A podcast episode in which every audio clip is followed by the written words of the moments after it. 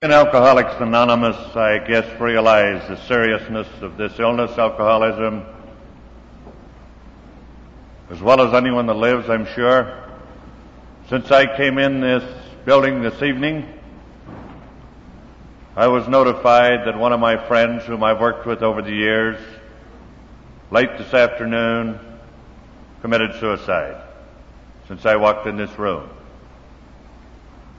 However, there's another side to this picture, and it's uh, the art of developing a sense of humor.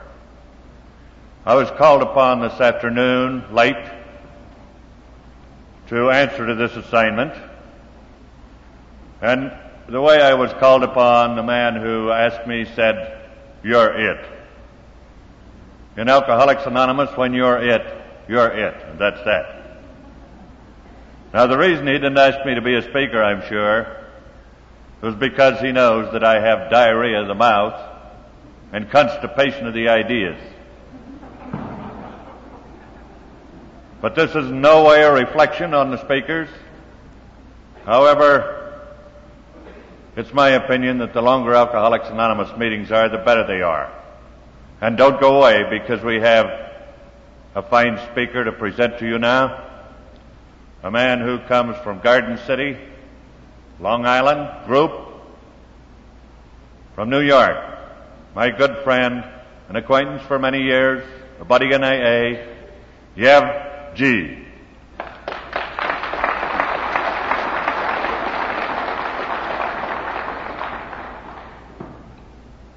Thank you, Grant. My name is Yev G, and I'm an alcoholic.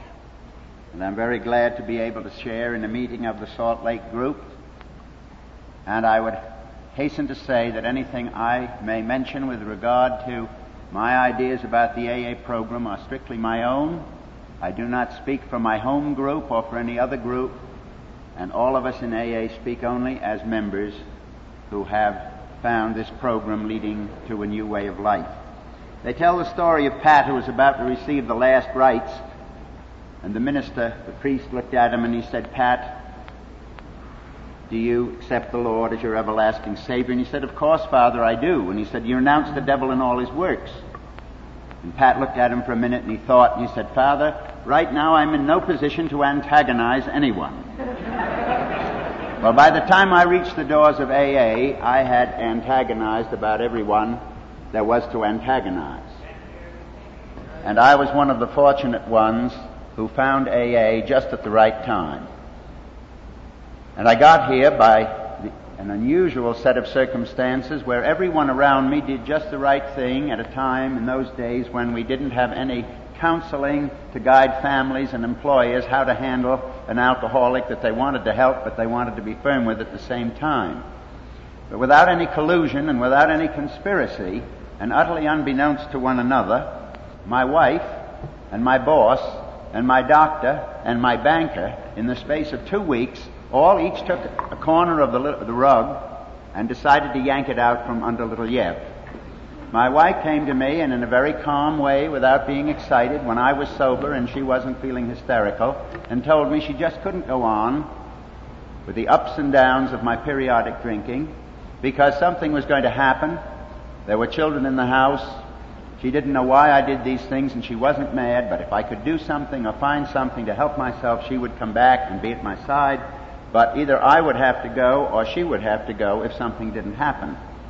She was quite serious and sincere and not at all just threatening or emotional.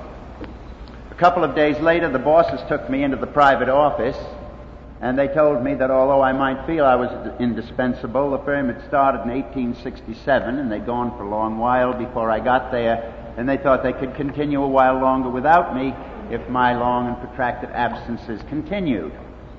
This was another shock to my ego, and then the doctor said after he straightened me out coming to the house that he wasn't coming anymore because he had a lot of sick people who really wanted help, and I didn't seem to want to do much about myself and therefore he preferred to treat other people. Well, all of this was bad enough, but I think the crowning blow was when I found the little man in the bank told me, don't come in at 9 o'clock in the morning with a nightclub operator on one side and a taxi cab driver on the other and expect us to bail you out of trouble because you're overdrafted and you're overdrawn and you are no longer a valuable client. But you see, I had the kind of personality that operated on this basis, and my philosophy and set of values at that time were very sound and very solid and very mature. I figured that at home, I was such a charming and pleasant guy to have around between binges that my wife should put up with an occasional absence and let, let it go. I figured I produced more at the time I was in the office than any of the other people, and that when tensions got too high or whatever it was and I needed to go out and relax and celebrate with clients, they should realize this and make allowances. I felt that the bank should let me overextend my credit because just to have my name on their books, along with the Whitneys and Vanderbilts and a few of the other people, was to their advantage. And this was a rather inflated set of values, as you can see. And so, when this happened, all the defiance and all the re- resistance and denial was deflated. Because I couldn't have believed that my family would not find me indispensable. I could not believe that my firm would not put up with these periodic absences, and I was just not aware that I was not really needed in these areas to the point where they put up with almost anything. And so when they firmly but quietly told me that the jig was up, with that indefinable quality and understanding that an alcoholic has down somewhere in his subconscious, I realized they meant business. And I realized that I wasn't going to get away with this anymore, and that I wouldn't be able to put them off with false reasoning and excuses and hollow reasons for my behavior. Now, fortunately, in all of this, again, I was one of the luckiest. My boss happened to know about AA. He'd been involved in getting them a small meeting place. This was at a time when there were only 2,000 members of Alcoholics Anonymous in the world and less than 200 in New York City, where I came into AA. And Anonymous was really anonymous. But he happened to know. And he told me that he thought I ought to meet the man that he had arranged this room with. And he told me I ought to see these people in these groups because he thought they might be able to help me. And he would take me to lunch to meet this gentleman. Well, I didn't come to AA throwing my hat in the air, I can assure you that. I came because there was a gun in my ribs. The boss wanted me to go. But at least he gave me a course of action. He didn't just say sober up or else. He gave me a chance to do something about it. He didn't know much about what it was that he was suggesting. In fact, he told me, I think these fellows, as they travel around in their social places and in the clubs, if they see someone drinking too much, they kind of cozy up to him and make friends and explain to him the error of his ways and help him to stay sober. See, he didn't know very much about this movement, and very few people did. But at any rate, I went and met my prospective sponsor, and he startled me because he was not the Skid Row denizen that I had looked for. He was a quiet, well-groomed businessman, and when he told me he took a martini at a Christmas party and rode the Third Avenue L for three days as a result of that one drink, I said, boy, you know the story. You're my friend because I started drinking at the age of 25, and I was in Alcoholics Anonymous by the time I was 33. And I have about 12 more years of sobriety than I had drinking years. And I came into AA when, in my own bizarre, peculiar way of thinking, I was still having a wonderful time. My wife wasn't having a wonderful time, and my bosses weren't, and my doctor and the family lawyer, none of them were having a good time. But I didn't seem to feel that I had any problem, and I thought this was the way to live to go around the plush lined sewers of New York and have a good time with a lot of crony, phony crumb bums who were getting drunk and not going home that night either. This was living. So, I never had any trouble sobering up. I could stop drinking for two weeks, two months, three weeks, three months. For periods of a time, I wouldn't drink. But when I started to drink, and particularly the very last two years, a very strange thing had happened. I could not take a drink without going on and on, not just all night, but for four or five days, disappearing from people, not seeing people, no one knowing where I was until I'd exhausted my strength and had to be poured in a car and brought home. And this was a very sudden change, and I couldn't understand it, and underneath I was very frightened. Because I didn't want it to be this way, and every time I took a drink, even two weeks after the last episode, I was convinced that next time would be different. I always said, don't worry, this time I'm not going to let myself get out of control. I'm going to drink like other people do and the way I did not so many years ago. But each time, regardless of what I had to do the next day, this, after taking a drink with someone, I went on and on and on. And so, I was frightened, and underneath, even though I didn't come to AA with my hat thrown in the air, I must confess, I think underneath, I wanted some help. I wanted to know what was wrong. And so I was very fortunate in catching this in the early progression of the disease. I was early in catching it early in life, after very few years of drinking. And so, as a result of my boss's pressure and these other factors which pulled the rug from under me, I agreed to go to my first AA meeting. And clutching my wife's hand, I went down a long hall into a smoke filled room where there were about 60 people. And beginning that night, I learned more about life than I had learned at two universities. I had learned living abroad, and I had learned talking to many people that I was trying to find out facts about myself and about life. Because I had never really learned anything about people. I never knew what made people tick. I knew nothing about their sensitivities or their sensibilities or their needs. I only knew that people, if they were fun, if they were charming, if they were attractive, they were my cup of tea. If they were stuffy, boring people who went home and worked at a workbench, fixed their garden, or were trying to get a graduate degree working in night school, to me this was pretty stuffy, and I wasn't very much interested. And as for people's problems, people's needs, and people's ideals and goals. I never paid much attention to them. And so I didn't know anything about myself, and I went to AA with one purpose, and that was to learn how to stop drinking, and preferably in the hope that someone would be able to teach me how I could get back to drinking the way I did the first few years when I drank. Maybe these people had a formula that would make it possible for me to drink with control. And so we went to that meeting together, and my wife said, Now that you have a course of action, and seem to want to do something about this, I will stand by and we will hope and pray that it will work.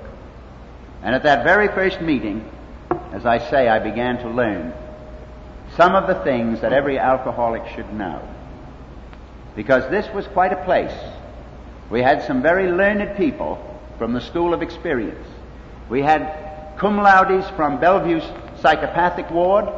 We had summa cum laudes from Rockland State Hospital and we had some simple graduates of Creedmoor State Hospital for the Insane on Long Island. Because these boys had had it.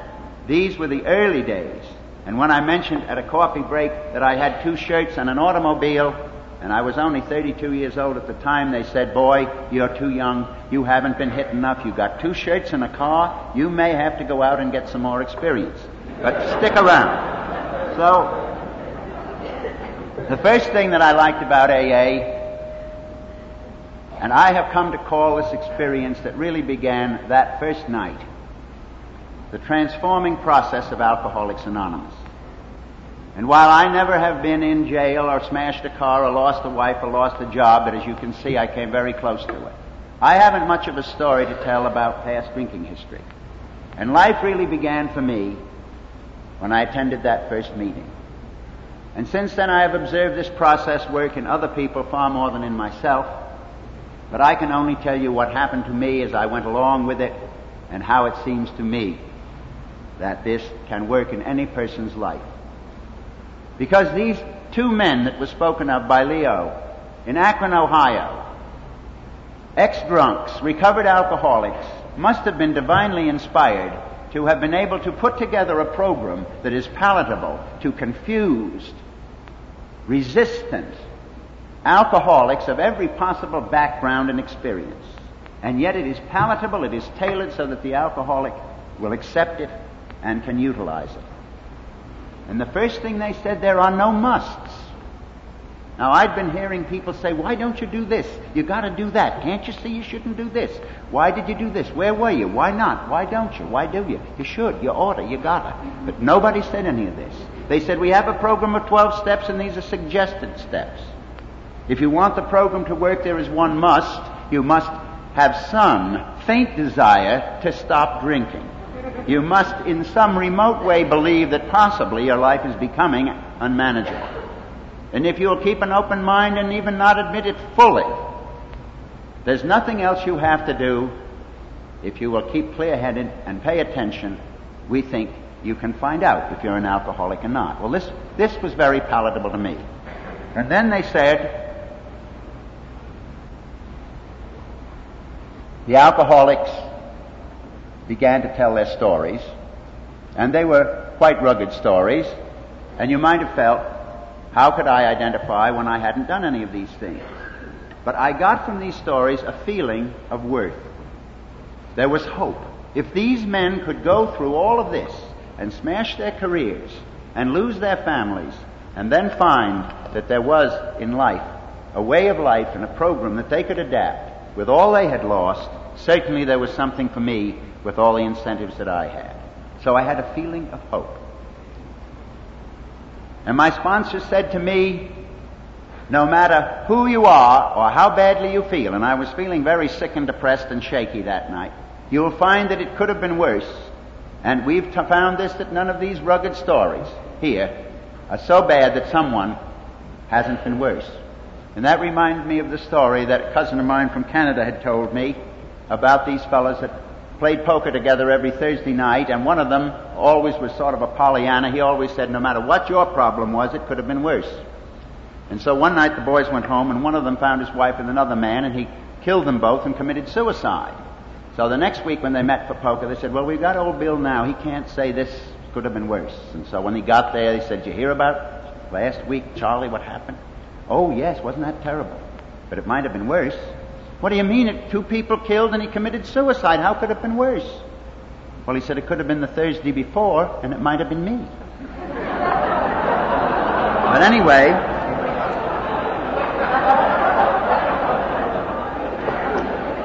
Anyway, I got a feeling of hope and a feeling of self-respect. And I began to see. And then they said, every one of them that night, something that no one had ever told me before. That one drink for the alcoholic is too many and 30 is not enough. That something happens to the alcoholic. They called it the allergy of the body and the obsession of the mind. And that with one drink in the body, once we start, we have lost something. And no matter how charming, intelligent, capable, or brilliant we may think we are, this is as clinical as a diabetic. Once you can't take alcohol in your system with control, you cannot just become a social drinker again. And this obsession takes hold and you go on and on. And it has nothing to do with how long you can abstain from alcohol, but once you resume, if you find this happens and you lose control and on you go, you've lost the freedom of choice. Well, for my pattern of every six weeks, two months, three months, drinking periodically, always trying to drink and swearing I would never get out of control again. Quite confident this time it would be different. This explained to me why I couldn't drink. And having happened in such a short period of years, it was not difficult for me to understand and accept this. And I think very often that the problems that alcoholics have and the slips come because they don't feel that this applies to them. It's fine for the other fellow. But I don't know. I've got things pretty well squared away now, and I'm out of the doghouse and got a little money in the bank. Do I need those meetings? I think now that maybe I could take a drink or a beer with impunity. Well, I know that I'm never going to say this time it could be different. I may be drunk tomorrow, and we never claim that we're going to be sober more than one day at a time, and we pray for strength to do that. But if I'm drunk tomorrow or on the way home or wherever it may be, it won't be because I said this time it's going to be different because John Barleycorn has convinced me. And so they said this is a program of action, and you just don't come in here and sit in the bleachers, and you just don't sit. It's not a lecture course. You get out in the game. You help out with the program. You help the other alcoholics, and you go to work and do things around the meeting places, and don't be aloof. Well, this to me was like the starting gun at a, at a race, because I was always high tension, high pressure, always wanting to get into things. And so after the first two weeks when they started saying you must get into the game and participate, I was ready. They had a meeting of some of the inmates at Kings County, a psychopathic ward, and they have an hour off for relaxation and they wanted an AA speaker and I put my little hot hand up and over I went to talk to these real hard-bitten boys. And they had a question period and they asked me questions about paraldehyde. And I thought they were talking about formaldehyde. And they asked me about Nembutal and Demerol and these things, and I had never heard of any of these things till I came into AA. And fortunately, there were a few old timers, graduates of the, that board that were now good AAs, and they saw me floundering, and they came to the rescue. Well, that didn't daunt me. The next closed meeting, there were certain things in the big book, a few chapters I thought they should have revisions, and I sounded off on that. And then the secretary who answered the phone in the little clubhouse we had had a call late one afternoon, and a 63 year old woman was very badly drunk at home out in Elmont, Long Island. Nobody could go, so I rushed out. I had a car. About five o'clock I got there, and a few minutes later her husband came in, saw his wife in bed, half plastered, and me there and he'd never heard of the 12th step. So I had to call back and get the girls to come out and protect my honor.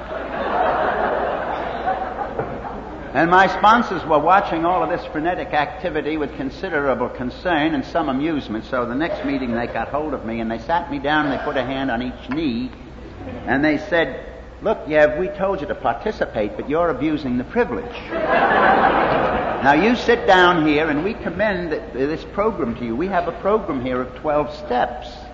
And we particularly commend the fourth step. Uh, even though your impeccable character may not have many defects, we think that you might take a look at these steps and uh, sit tight. Before you go out and save all the drunks in the universe, you're supposed to work on yourself a little bit.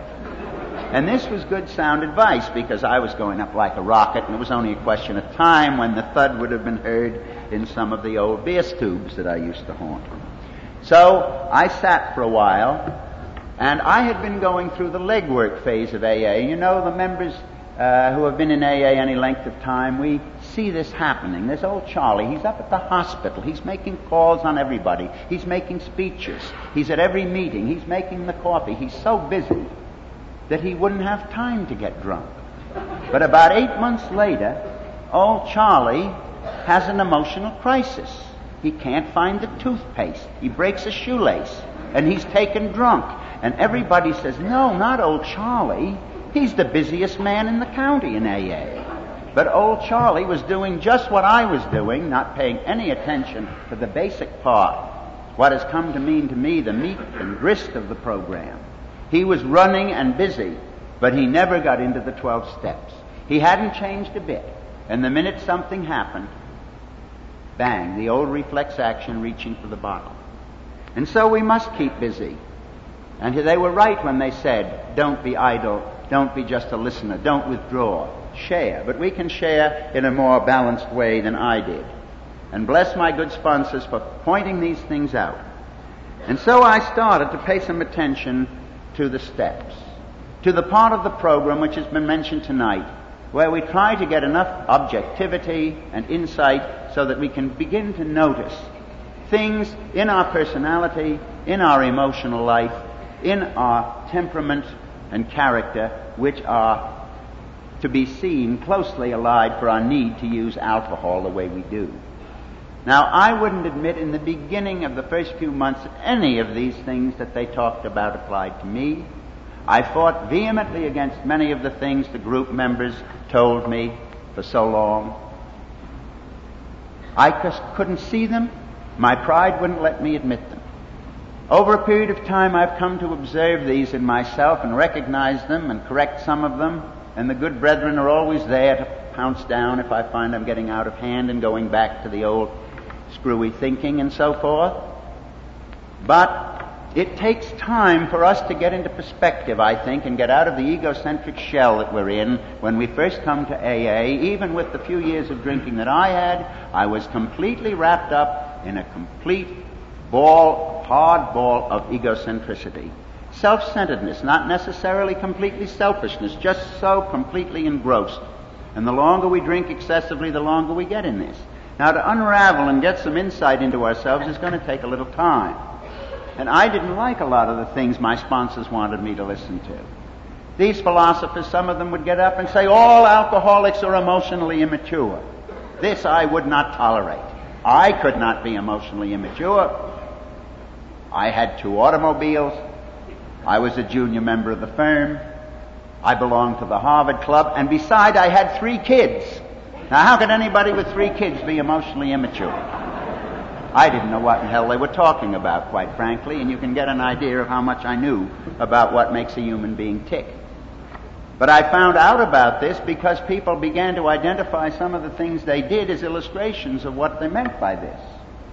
And I learned that going around hotel grills and ballrooms and restaurants and night spots in New York City and bribing piano players and band leaders to play my song when I came in the room was not the idea of emotional immaturity of a man of 30 with two children. When I came into the room, I wanted them to play my song. And I put a lot of money and investment into that because Gardner had arrived.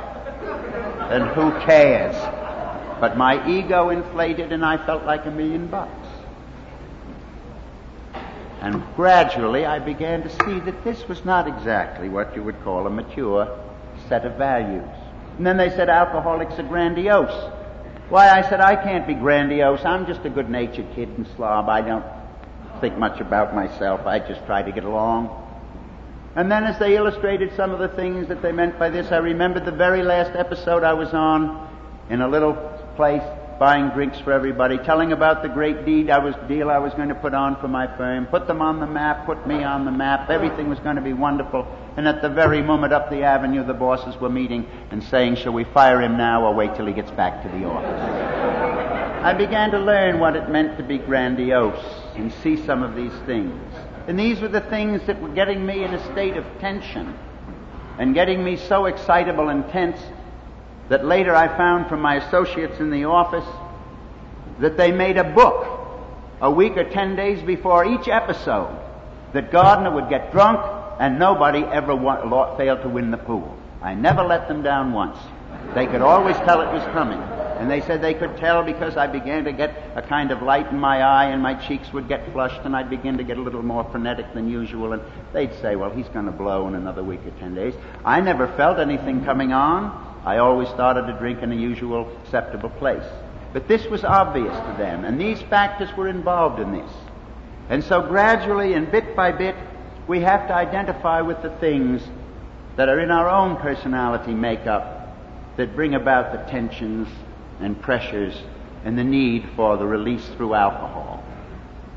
And nobody pushed me very hard to point out any of these things. But when I came to talk about them openly and acknowledge that maybe they did apply later, if they felt that I was slipping back into any of these emotional patterns, they were good enough in a loving way to slap me down and tell me the big shot complex was beginning to show a little bit. And in AA, we can accept this from the fellows and gals that we know understand us and who do it for our own self preservation.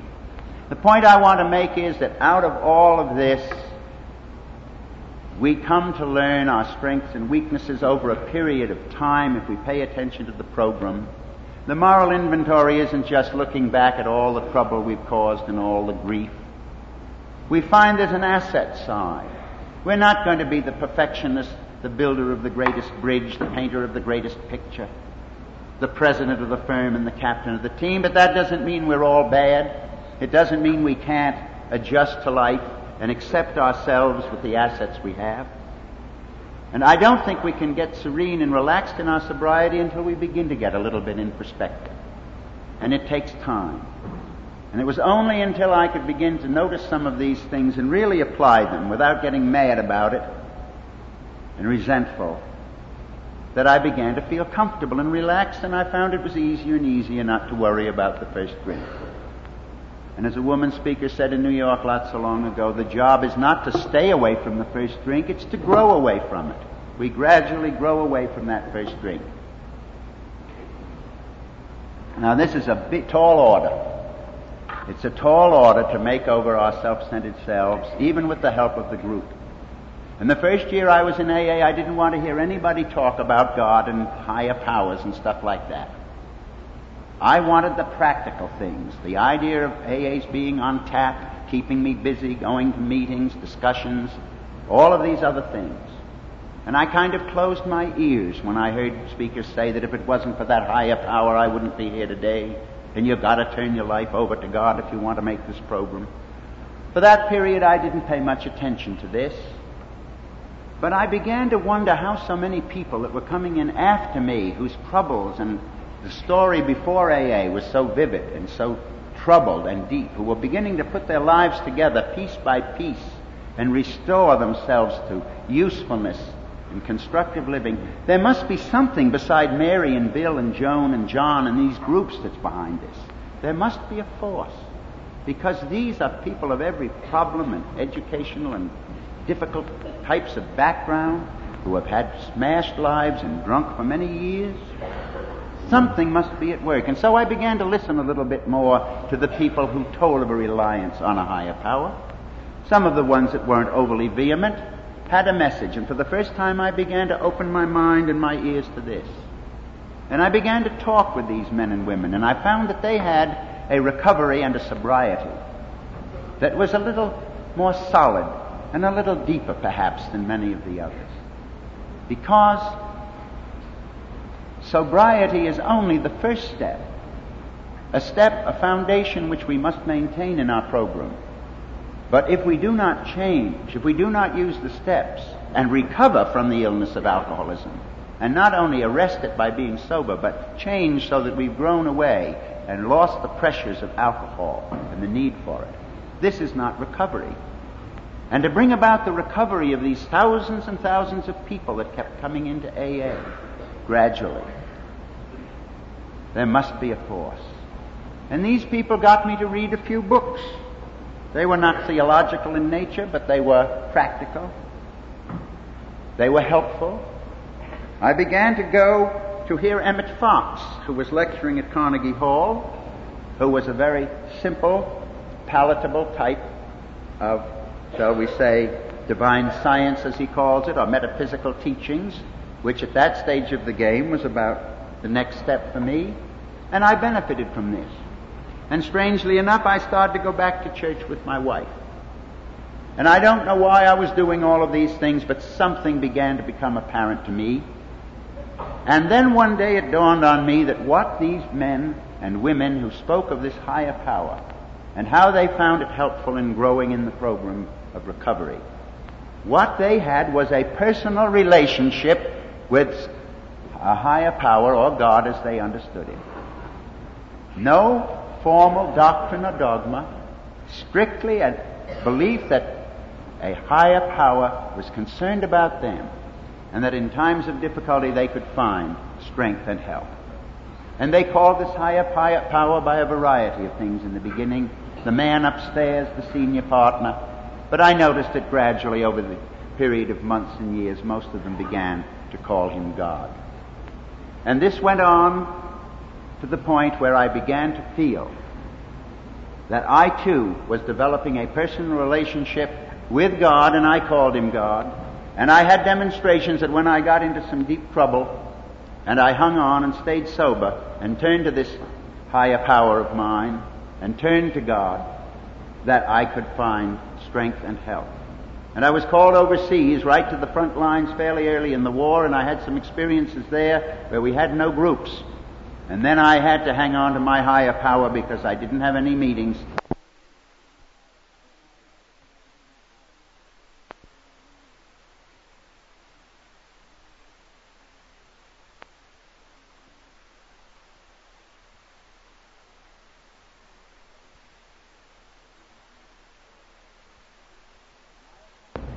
Studied for orders and entered the ministry.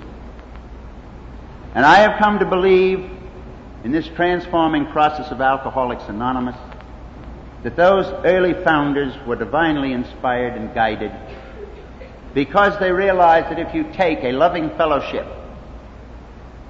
who can understand the early needs of the alcoholic in his confused state and be patient and bear with him and fill the void that's left when he gives up his drinking and his drinking associates. And if you can gradually help him to come and know himself, his strengths and his weaknesses, and accept himself, and begin to transform and change his personality and strengthen his emotional structure, so that he's recovering from alcoholism rather than getting sober. And if we superimpose this on a personal relationship with God based on a faith of an individual in a higher power as he understands him to begin with, that if we have this, we have the ingredients which make for a long-term recovery and useful living. No, we don't come to AA throwing our hat in the air, and I don't know anyone that ever did. We come to take our medicine. And we come the first few meetings because we've got to. And then we come because we feel a little better and maybe something keeps us there, we don't know what. And then comes the day we're sitting there and we're not thinking about will the speaker say something to help me? Will he help Joe that's come to his first meeting tonight? We're losing ourselves in concern for another person. First with another drunk, and in time we're concerned about other people. Non-alcoholics are people too. And then we learn that we like to come and help another person and we worry about the other drunk. And then one day we wake up and those founders put a kicker in this program and we don't know about it till one day we wake up. And we're aware of a surprising and sudden thing very often. We find that we like this way of life that we have found now so much better than what we had before that we prefer it and we wouldn't want to go back to it. And in this way, we can break the compulsion and the need for alcohol, and John Barleycorn hasn't much of a chance. Thank you very much.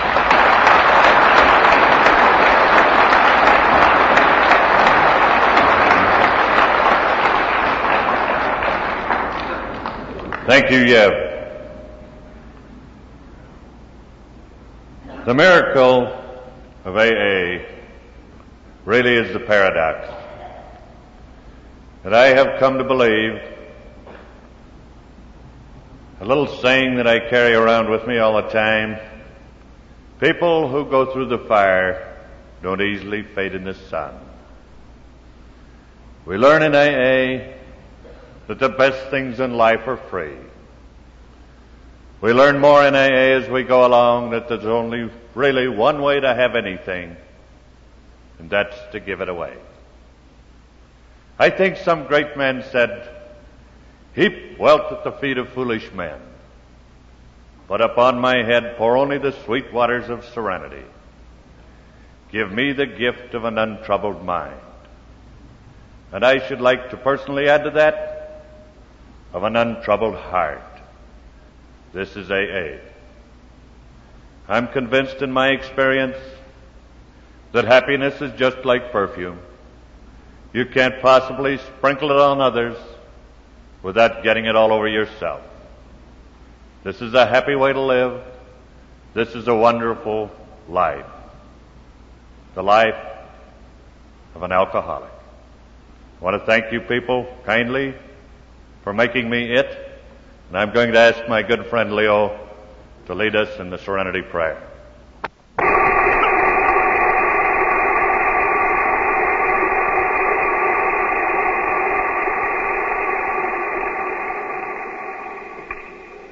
How eloquently Jim's story tells us that we cannot live by meat and bread alone. How we must breathe the air of the Spirit.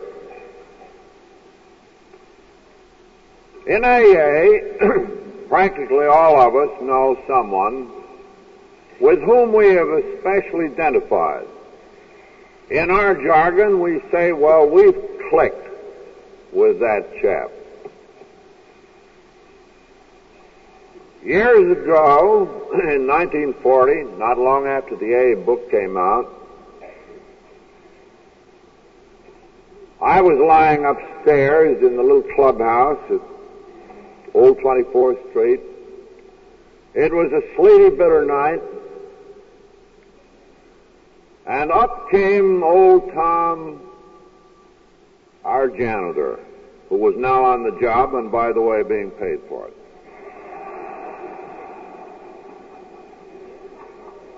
Old Tom knocked at my door.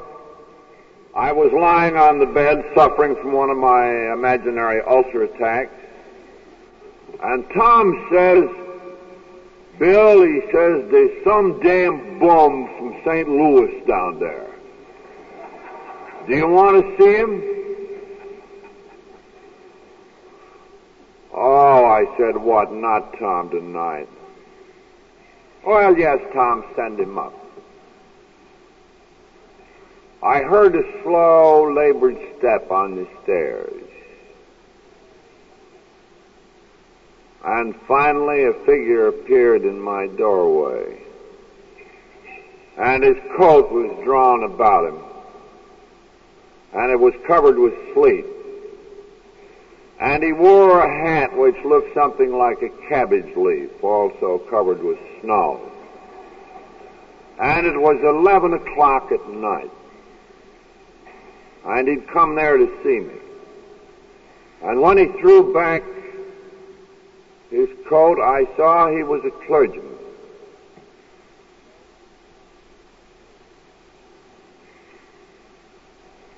He had been the one who had discovered the resemblance between AA steps and the Ignatian exercises of his Jesuit order.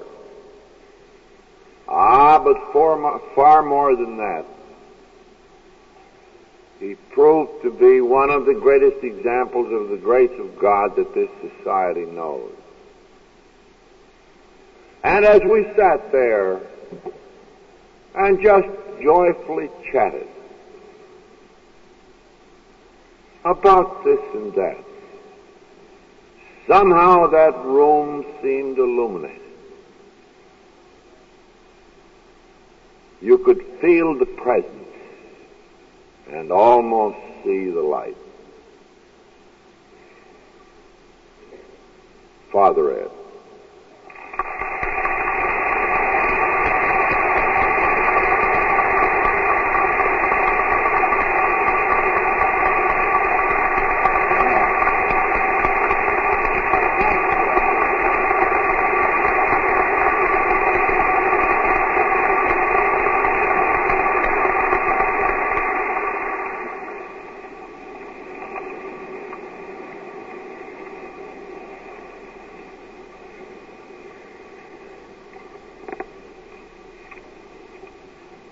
I uh, forgot to bring my store teeth. And so if I am not being understood, if you just wave a handkerchief, I'll try to do something about it. I asked my friend, a very recent vintage, Dr. Shoemaker to say a prayer for me and for you during this talk. He said, God is with you. And I think you knew what, you know what he meant, and it is reassuring. And I think in the spirit of the 11th step, through prayer and meditation, try to improve our conscious contact with God, uh, may I suggest a few thoughts on the three words of our assignment? God, we, and understand. And if you will listen with your hearts, as I know you have during this whole meeting, rather than your ears, I think God will bless us. Man trying to understand God somehow uh, reminds me of a definition of psychiatry which I just heard a day or two ago. It is the uh, id being examined by the odd. And I think that that could be our breakdown of topics. The id, the primary reservoir of power. God. Examine could mean understand, and the odd is us. First of all, us. We are three things, I think alcoholic, Alcoholic Anonymous, and agnostic. alcoholic, which means to me that we have the tremendous drive of fear, which is the beginning of wisdom. We have the tremendous drive of shame, which is the nearest thing to innocence. Sackville Malins, Honorable Secretary of all Irish alcoholics of both Irelands, likes to quote some author whose name I forget. And all, and he says, and alcohol doth, no, and alcohol doth do more than Milton can to make straight the ways of God to man. Alcoholics Anonymous, not merely alcoholics, but Alcoholics Anonymous. Bill spoke last night of the outside bouncer in Alcoholics Anonymous, John Barleycorn. But I've always felt that there's an inside bouncer who is crueler. And that is a corporate sneer for a phony. And who of us is not a phony? I think that is in all groups. You have the problem of people of lynx-eyed virtue. And that is a drive. Third qualification, I think we are agnostic. I believe there are three groups qualitatively in AA. First of all, they are the devout, who, to whom, who didn't seem to be able to apply their old line religious truths. They were agnostic as to application. Then there are the rusty, the priest who passed the man in the ditch before the uh, Good Samaritan helped him. A very good priest friend of mine who says, I really think that the first thing we shall say when we get to heaven is, my God, it's all true. I think all of us are rusty in some phases of either our substantive or applicational beliefs. And then there are the sincere 18 carat agnostics who all, who have difficulty with that spiritual hurdle. Uh, the second word is understand. And I think as we move from an obscure and confused idea of God toward a more clear and distinct idea, I think we should realize that our idea of God will always be lacking, always to that degree unsatisfying. Because to understand and to comprehend God is to be equal to God but it will grow. I'm sure that Bill's sitting in that chair, and Dr. Bob, whose angel is probably sitting on that oddly misplaced empty chair, are growing in the knowledge of God. An old German saying is, and it applies here, very few of us know how much we have to know in order to know how little we know. And I'm sure Dr. Bob and Bill would certify that. The approach to this understanding, first of all, negative. And the first step, as we examine ourselves, who was our latest God, see, uh, is uh, a, a fine approach to God. It was the approach of Peter the Apostle Lord, to whom shall we turn? I think we should realize that there is, I doubt if there's anybody in this hall who really ever sought sobriety. I think we were trying to get away from drunkenness. I don't think we should despise the negative. And I, I know I have a feeling that if I ever should find myself in heaven, I think it will be from backing away from hell. now, there,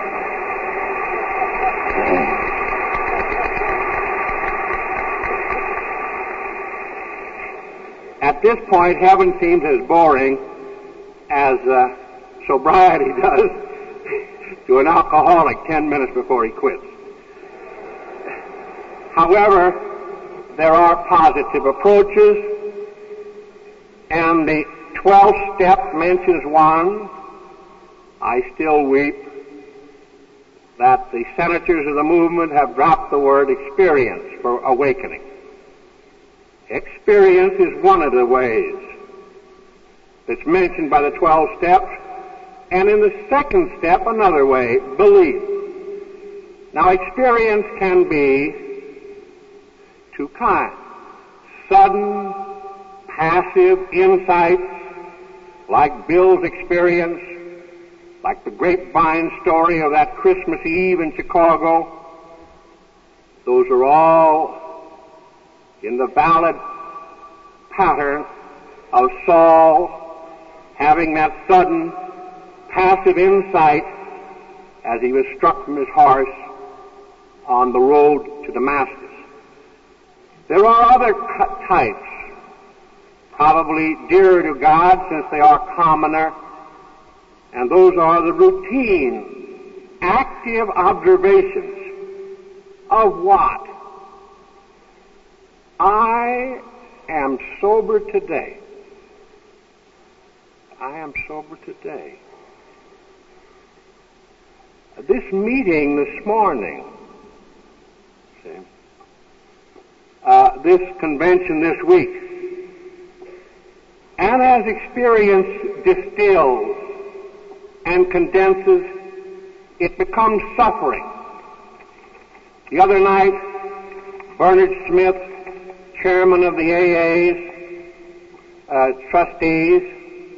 I get that hierarchy all mixed up. uh,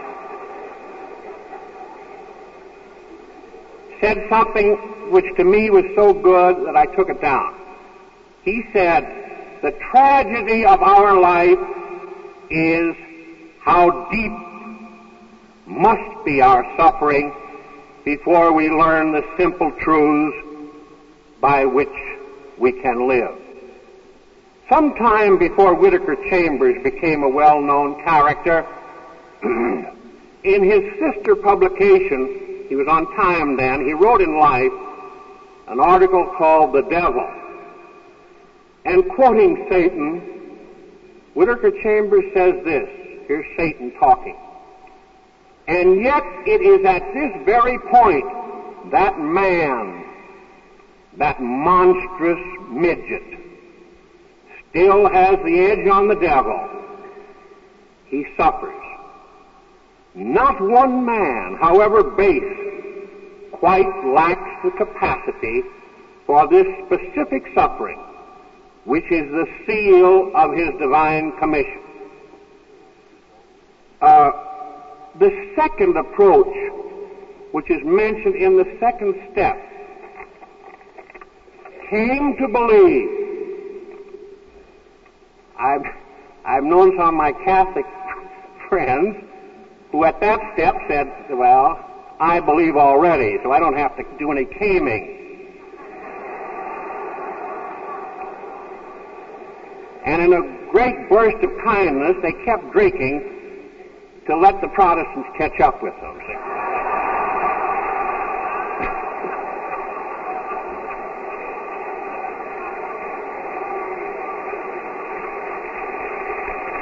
Church always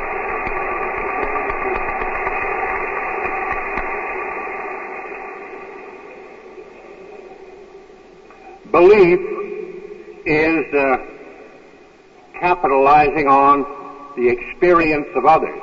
See? Blessed are the lazy, for they shall find their shortcuts. What others? Your sponsor. The AA experience of two decades on two continents. Newman says that the essence of belief is to look outside ourselves. Dr. Tiebout seems to think that psychi- psychiatrically the great problem is the turning of our affection from self outwardly. Faith is hard, as hard and as easy as sobriety, and has been called the greatest of our undeveloped resources. What experience should we seek? What, ex- what beliefs should we accept in our quest for God? The third word then would be God. Bill Early wrote a letter, I have it, in which he said, as far as how the alcoholic shall work out his dependence on God is none of AA's business. Whether it's in this church or whether it's in a church or not in a church, whether it's in that church or this church, is none of AA's business. In fact, he implied, I don't think it's any of the alcoholic, um, the members' business. It's God's business. And the AA's business is charted in the 11 steps. Seek through meditation and prayer to find God's will and to seek the courage to follow it out. And not in the spirit of propaganda and abusing this opportunity, but rather to share what I have found to be God's will. I'd like to offer some thoughts. I do believe that the problem which half of this room has had in attaining sobriety, I have had in attaining belief and faith. Uh, where do you start? Well, I, I believe there's something to be said about starting at the nearest manifestation of God. Where is God nearest to me? Does the fish soar to find the ocean? Does the eagle plunge to find the air?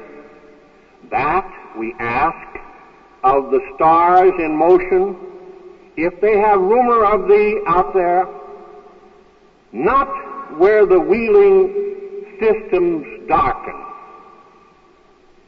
and our benumbed conceiving soars, the drift of angel pinions, would we hearken, beats at our own clay shuttered doors. Somewhere out in the swirling universe, light years beyond the reach of our strongest telescope, Halley's Comet is making its rounds. Some of us saw it in 1910. Some of you in this room will see it in 1986. Those are called the perihelions, the perihelions. They're the points at which they are closest. Halley's is closest. And obviously to study Halley's Comet now is a waste of time. It must be done at 1910, or it must be done in 1986, when it's closest. Where is God's perihelion? Where is God's nearest? When is God's nearest? Is God nearest? Life magazine, in this recent article on the great religions and the great leaders, mentioned, of course, all the significant beliefs available. Systematic belief. Moses, Muhammad, Buddha. None of them claimed divinity. None of them ever claimed that for routine purposes that God is visible on earth, save one. And that is the man who said, He who seeth me seeth the Father. That's blasphemy, a lie, or the truth. He said, I and the Father am one. Before Abraham was, I am. And even to escape crucifixion, he wouldn't hedge on the accuser's uh, indictment, who felt that he was guilty of blasphemy. And his answer was to the claim, Thou hast said it. Dostoevsky says that faith in the divinity of Christ is the Christian faith, pure and simple. And down the ages, that has been the central belief of his followers. Of all the life's series of religions, the Christianity claims to present God at the closest perihelion. We know AA's 12 steps of man toward God. May I suggest in God's 12 steps toward man as Christianity appeals to me. The first step is described by St. John, the incarnation. The Word was God, and the Word became flesh and dwelt amongst us. And he turned his life and his will over to the care of man as he understood him. The second step, nine months later, closer to us in the circumstances of it, is the birth, the nativity. Third step, the next 30 years,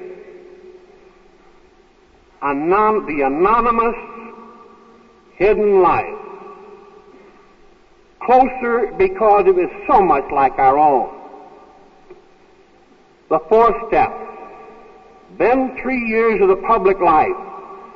Closer to us because it met our cravings, our aspirations, His teaching, His example our Lord's Prayer.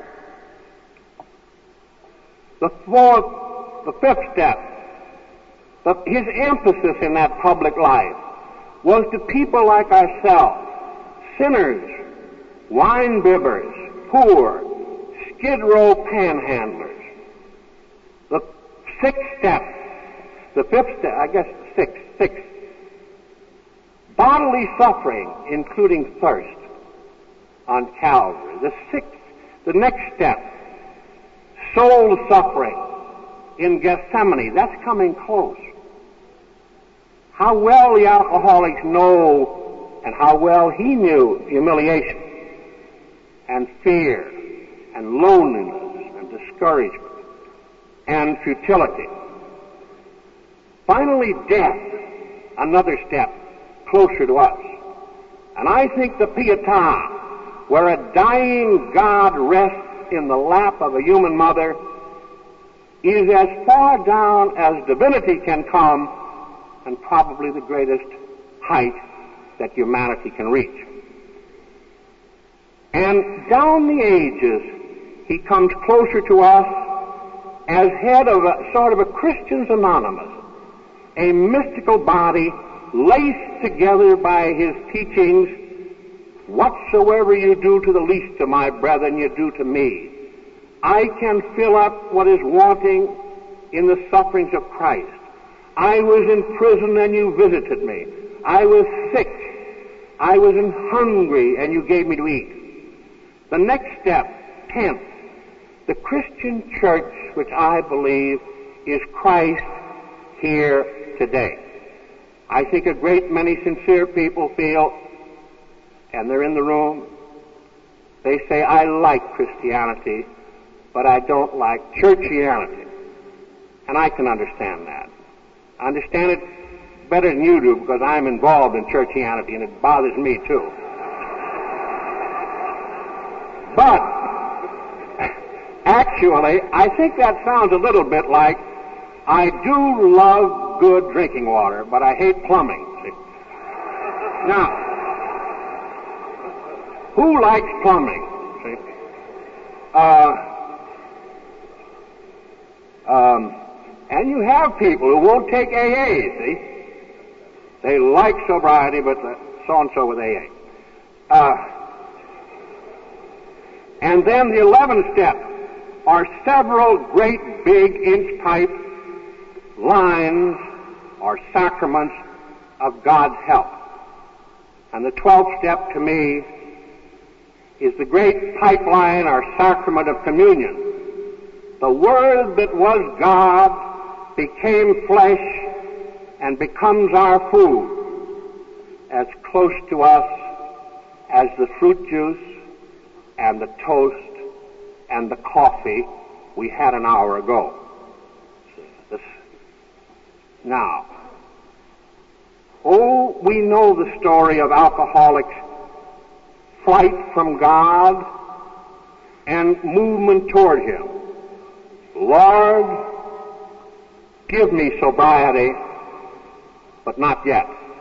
Lord, I believe. Help thou my unbelief. I don't think there's an AA in this room who isn't worrying about one of those steps. See? And praise God, Lord, let me make that step, but not yet. And I think the picture of AA's quest for God, but especially God's loving chase for the AA, was never put more beautifully than in what I think is one of the greatest lyrics and odes in the English language. Written by a narcotic, and I think alcohol is a narcotic, so he might be able to make it. It's a poem called The Hound of Heaven that likens God to a hunting dog. Let me just pull off a few of the lines and I'll sit down. I fled him down the nights and down the days. I fled him down the arches of the years. I fled him down the labyrinthine ways of my own mind, and in the midst of tears I hid from him. And under running laughter, up visted hopes I sped, and shot precipitated adown titanic glooms of chasmed fears from those strong feet that followed, followed after. But, and here's his description of God, with unhurrying chase and unperturbed pace, deliberate speed and majestic instancy, they beat and a voice beat more instant than the feet. All things betray thee who betrayest me. And I'll skip. Naught shelters thee who will not shelter me. Lo, naught contents thee who contentest not me. In the rash lustihood of my young powers, I shook the pillaring hours and pulled my life upon me. Grimed with smears, I stand amidst the dust of the mounded years. My mangled youth lies dead beneath the heap. My days have cracked and gone up in smoke, have puffed and burst as sun starts on a stream. Now the long chase comes at last the end. That voice is around me like a sounding sea, bursting sea. And the voice says, in conclusion, And is thy earth so marred, shattered in shard and shard, lo, all things fly thee, but thou fliest me. Strange, piteous, futile thing. Wherefore should any set thee love apart? Seeing none but I, God says, seeing none but I make much of naught. And human love needs human meriting. How hast thou merited of all man's clay, clotted clay, the dingiest clot? Alack, thou knowest not. How little worthy of any love thou art. Whom wilt thou find to love ignoble thee, save me, save only me? And this I find consoling. All which I took from thee I did but take, not for thy harms, but just that thou might seek it in my arms. All which thy child's mistake fancies as lost, I have stored for thee at home. Rise, clasp my hand and come. And the alcoholic or the non-alcoholic answers, halts by me that footfall, is my gloom after all, shade of his hand outstretched caressingly. And God's answer, ah, fondest, blindest, weakest, I am he whom thou seekest. Thou drovest love from thee, who drove us me. Thank you.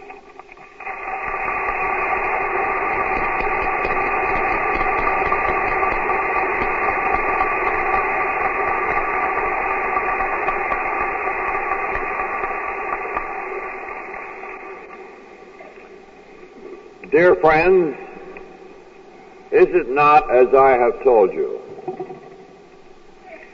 There goes a man that we'd all like to be like.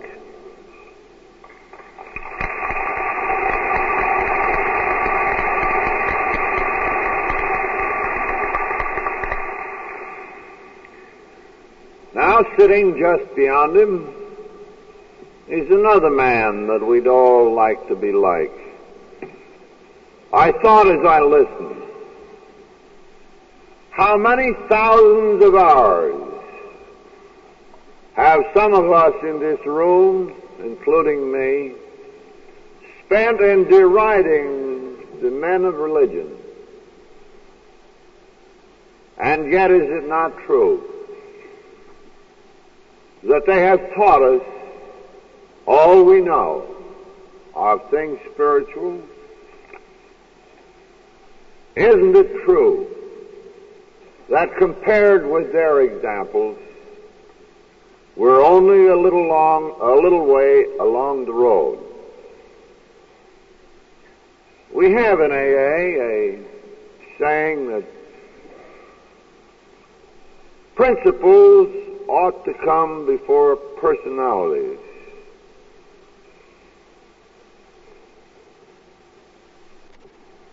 Well, it is through Sam that most of our principles have come. That is, he has been the connecting link for them.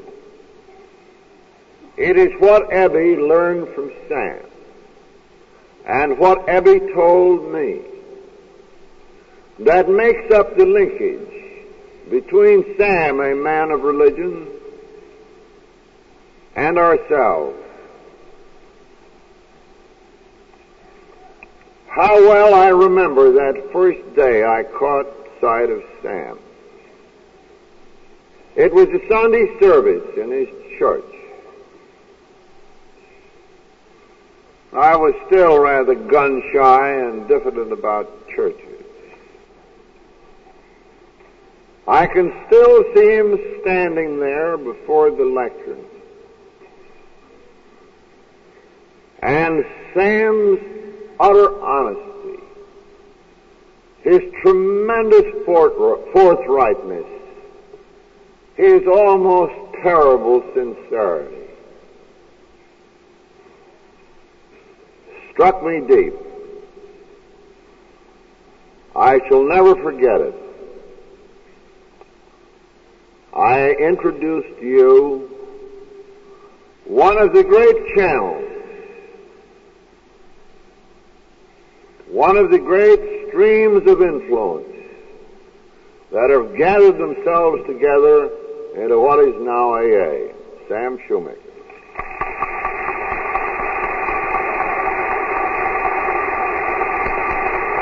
God bless you. Sit down, bless you.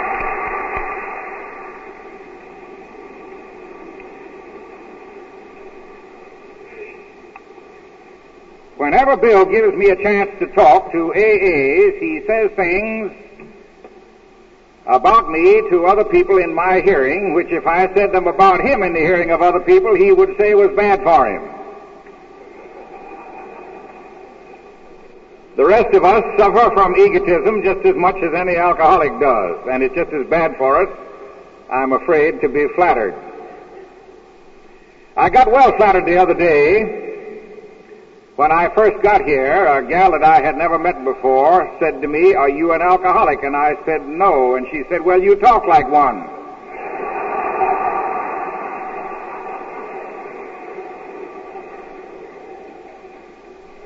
Now, just to get this record straight, I have always felt that Bill gave me a great deal more credit for having anything to do with getting this amazing outfit started than I really should have been given.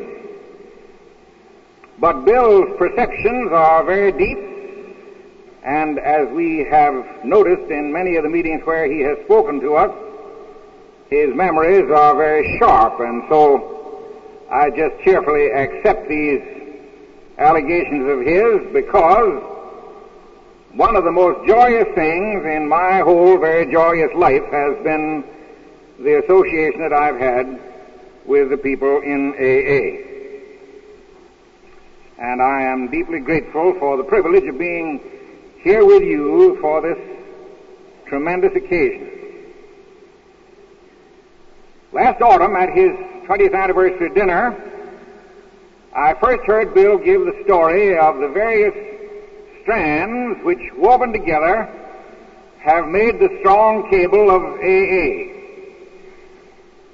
We all know by now that the first things that got into his mind as offering any real hope was talking with some men in whom there was the beginnings of a real religious experience. One of them is here now. They had begun to find this through the old Oxford group in its earlier and I think better days. And much of its work centered at that time in my old parish, Calvary, on Gramercy Park in New York. I take it that it began to be clear quite early in the movement's life that Dr. Jung's simple declaration that science had no answer and Dr. Silkworth's incalculable help from the medical angle and William James's great wisdom in the varieties of religious experience still left the need for a spiritual factor that would create a kind of synthesis and offer a kind of positive dynamic. The problem was how to translate the spiritual experience into universal terms without letting it evaporate into mere ideals and generalities. And so immediately after step one, which concerned the unmanageableness of life, came step two. We came to believe in a power greater than ourselves that could restore us to sanity. The basis of that belief was not theoretical, it was evidential. Right before us were people in whose lives was the beginning of a spiritual transformation. You could question the interpretation of the experience, but you couldn't question the experience itself. In the third and fourth chapter of Acts is the story of the healing of a lame man by Peter and John. A lot of ecclesiastics wanted to know how this came about. And the apostles told them that it was through the name of Christ that this man was healed. And it says, and beholding the man which was healed, standing with them, they could say nothing against it. Now you can fight a theory about an experience, but you've got to acknowledge the experience itself. AA has been, I think, supremely wise in emphasizing the reality of the experience and in acknowledging that it came from a higher power than human and leave the interpretation part pretty much at that. It would, I think, have been easy and must have been something of a temptation to go into the theological business. Here the evidence was. It was evidence of spiritual power. All right, then let's define the power. But that would have run against several possible difficulties. If they had said more, some people would have wanted them to say a great deal more and define God in the way acceptable and congenial to themselves. It would only have taken two or three groups like this, descending from one another, to wreck the whole business. Moreover, there were people with an unhappy association with religion. A dead church or a dull parson or some church-going people whose worked weekday lives did not support their Sunday profession. And that would have added another factor to be overcome as if we didn't have enough already. Also, there are the agnostics and the atheists who either say that they don't know anything at all about these ultimate realities in the universe or possibly that they disbelieve in God altogether. I would like to quote for those who believe themselves still to be without faith in God a wonderful word from the Roman Catholic Spanish philosopher Unamuno, who said those who deny God deny Him because of their despair at not finding Him. For an outfit like this to become dogmatic would have been fatal, I think. So they stuck to the inescapable experiences and turned people, told people to turn their wills and their lives over to the care of God as we understood Him. And that left the theory and the theology, as Father Ed has just been saying to us, important as they are, to the churches to which people belonged. And if they belonged to no church and could hold no cons- consistent theory, then they had to give themselves to the God that they saw in other people. That's not a bad way to set in motion the beginnings, I think, of a spiritual experience. Maybe that's what we all do at the point where religion changes over for us from a mere tradition to a living power. Now I believe in the psychological soundness of all this. Don't think that applies to alcoholics alone. I think that applies to everybody who is seeking genuine spiritual faith and experience. When one has done the best he can with intellectual reasoning, there yet comes a time for decision and for action. It may be a relatively simple decision, such as to enter fully into the experiment. I think the approach is much more like science than it is like philosophy. We don't so much try to reason it out in abstract logic. We choose a hypothesis, we act as if it were true and see whether it is. And if it's not, we discard it.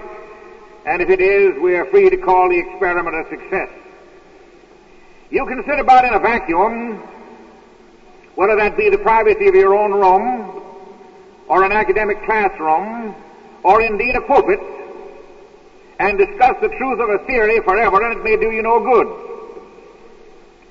It's when you let truth go into action.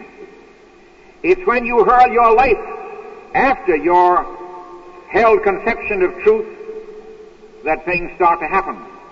If it's genuine truth, it will, I believe, accomplish things on the plane of actual living. If God is what Christ said He is, He is more eager to help us than we are to be helped. He does not trespass on man's freedom, and we can reject Him and deny Him and ignore Him as long as we like. But when we open the door on a spiritual search with our whole lives thrown into it, we shall find Him always there, ready to receive our feeblest approaches, our most selfish and childish prayers, our always entirely unworthy selves, and get on to business with us. The experimental approach seems to me to be of the essence of our finding the help of a higher power. We first lean on another human being who seems to be finding the answer, and then we lean on the higher power that stands behind him.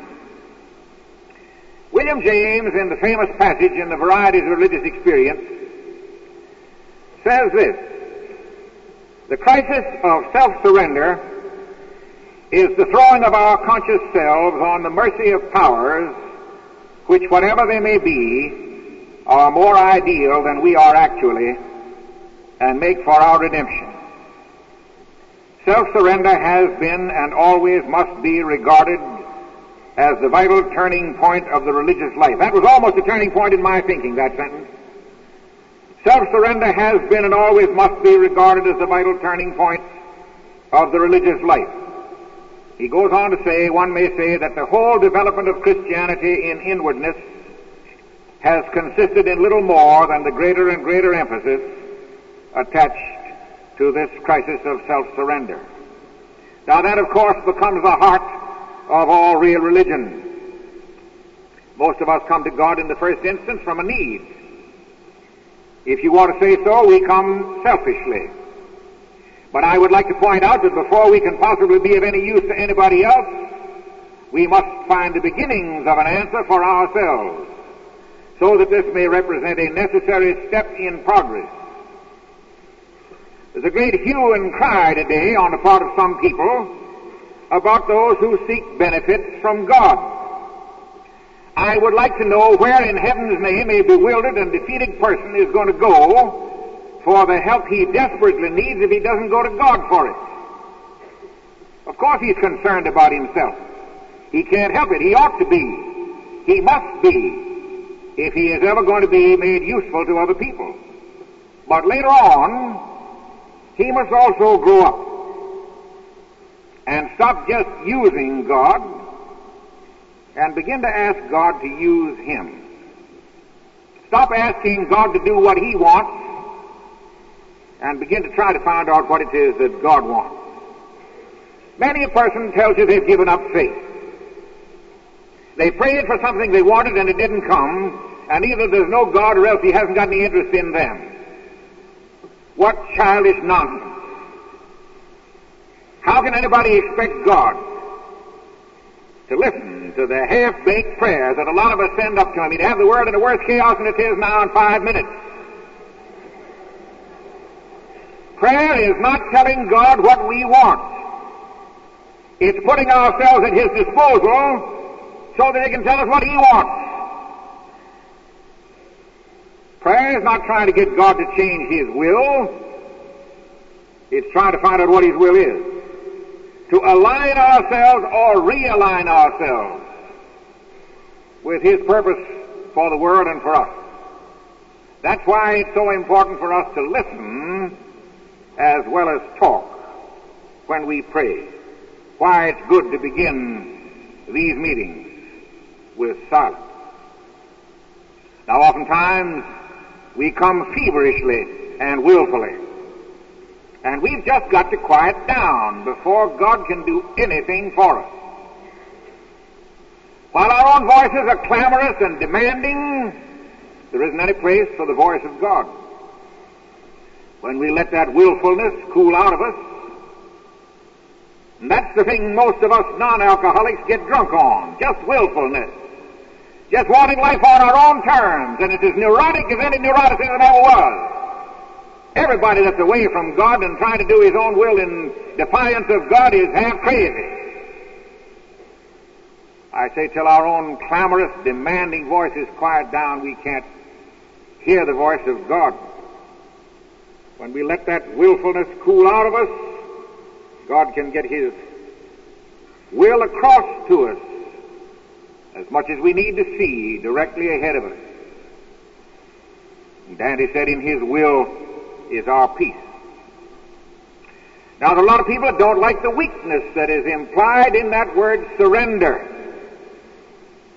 And I was deeply thankful to hear Dr. Tiebout use that word. And the medical doctor the other day also. These people like to think that they are strong characters who can take care of their own destinies. That is always fictitious thinking.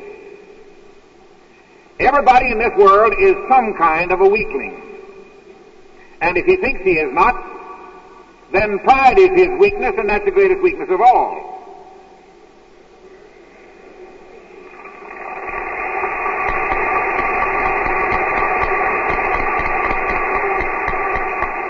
People may think that they have overcome or never been overcome by the overtly disreputable sins. But who of us avoids selfishness and self-centeredness and the love of adulation and the love of power and pride?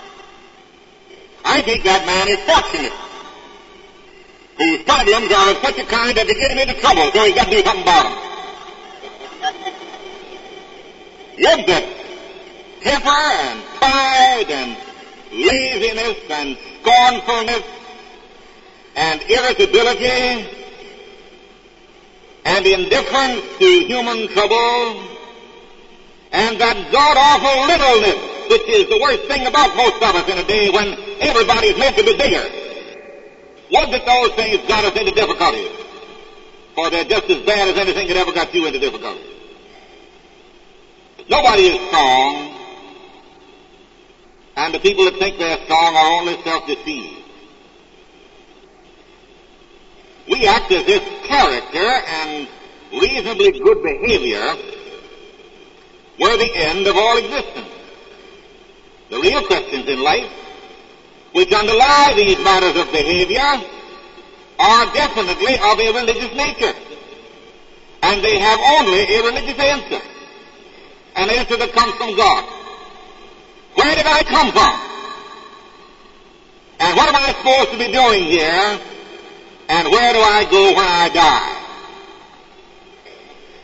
Those are questions that unanswered leave us really without direction, without moorings, and actually without value. But science hasn't got any answer to those things. And philosophy only has the answers of good human guesses. Religious faith is the one candle in man's darkness, in the mystery of life. If Christ came down from heaven to represent God and speak for him, we have got an answer. The lesser revelations to prophets and seers are of the same nature, but not of the same authority, as Father Ed has been suggesting to us. But all truly wise men begin with the acknowledgement of their finiteness, their darkness, and their need. When we get through to God, by whatever name we call him, or rather when we let him get through to us, then we begin finding light and the answer. Now, I think the great need of our time is for vast, worldwide spiritual awakening. There are many signs that it is upon us. Western man is gradually getting it through his head that he owes the greatest of all blessings, human blessings, the blessing of liberty, to God and religion. When Benjamin Franklin was in Paris at the end of the 18th century, he took his son round one day to call on Voltaire. And as they were leaving, he asked Voltaire to give the boy a blessing. Well, I could think of better people than Voltaire to ask for a blessing, but that's what he did.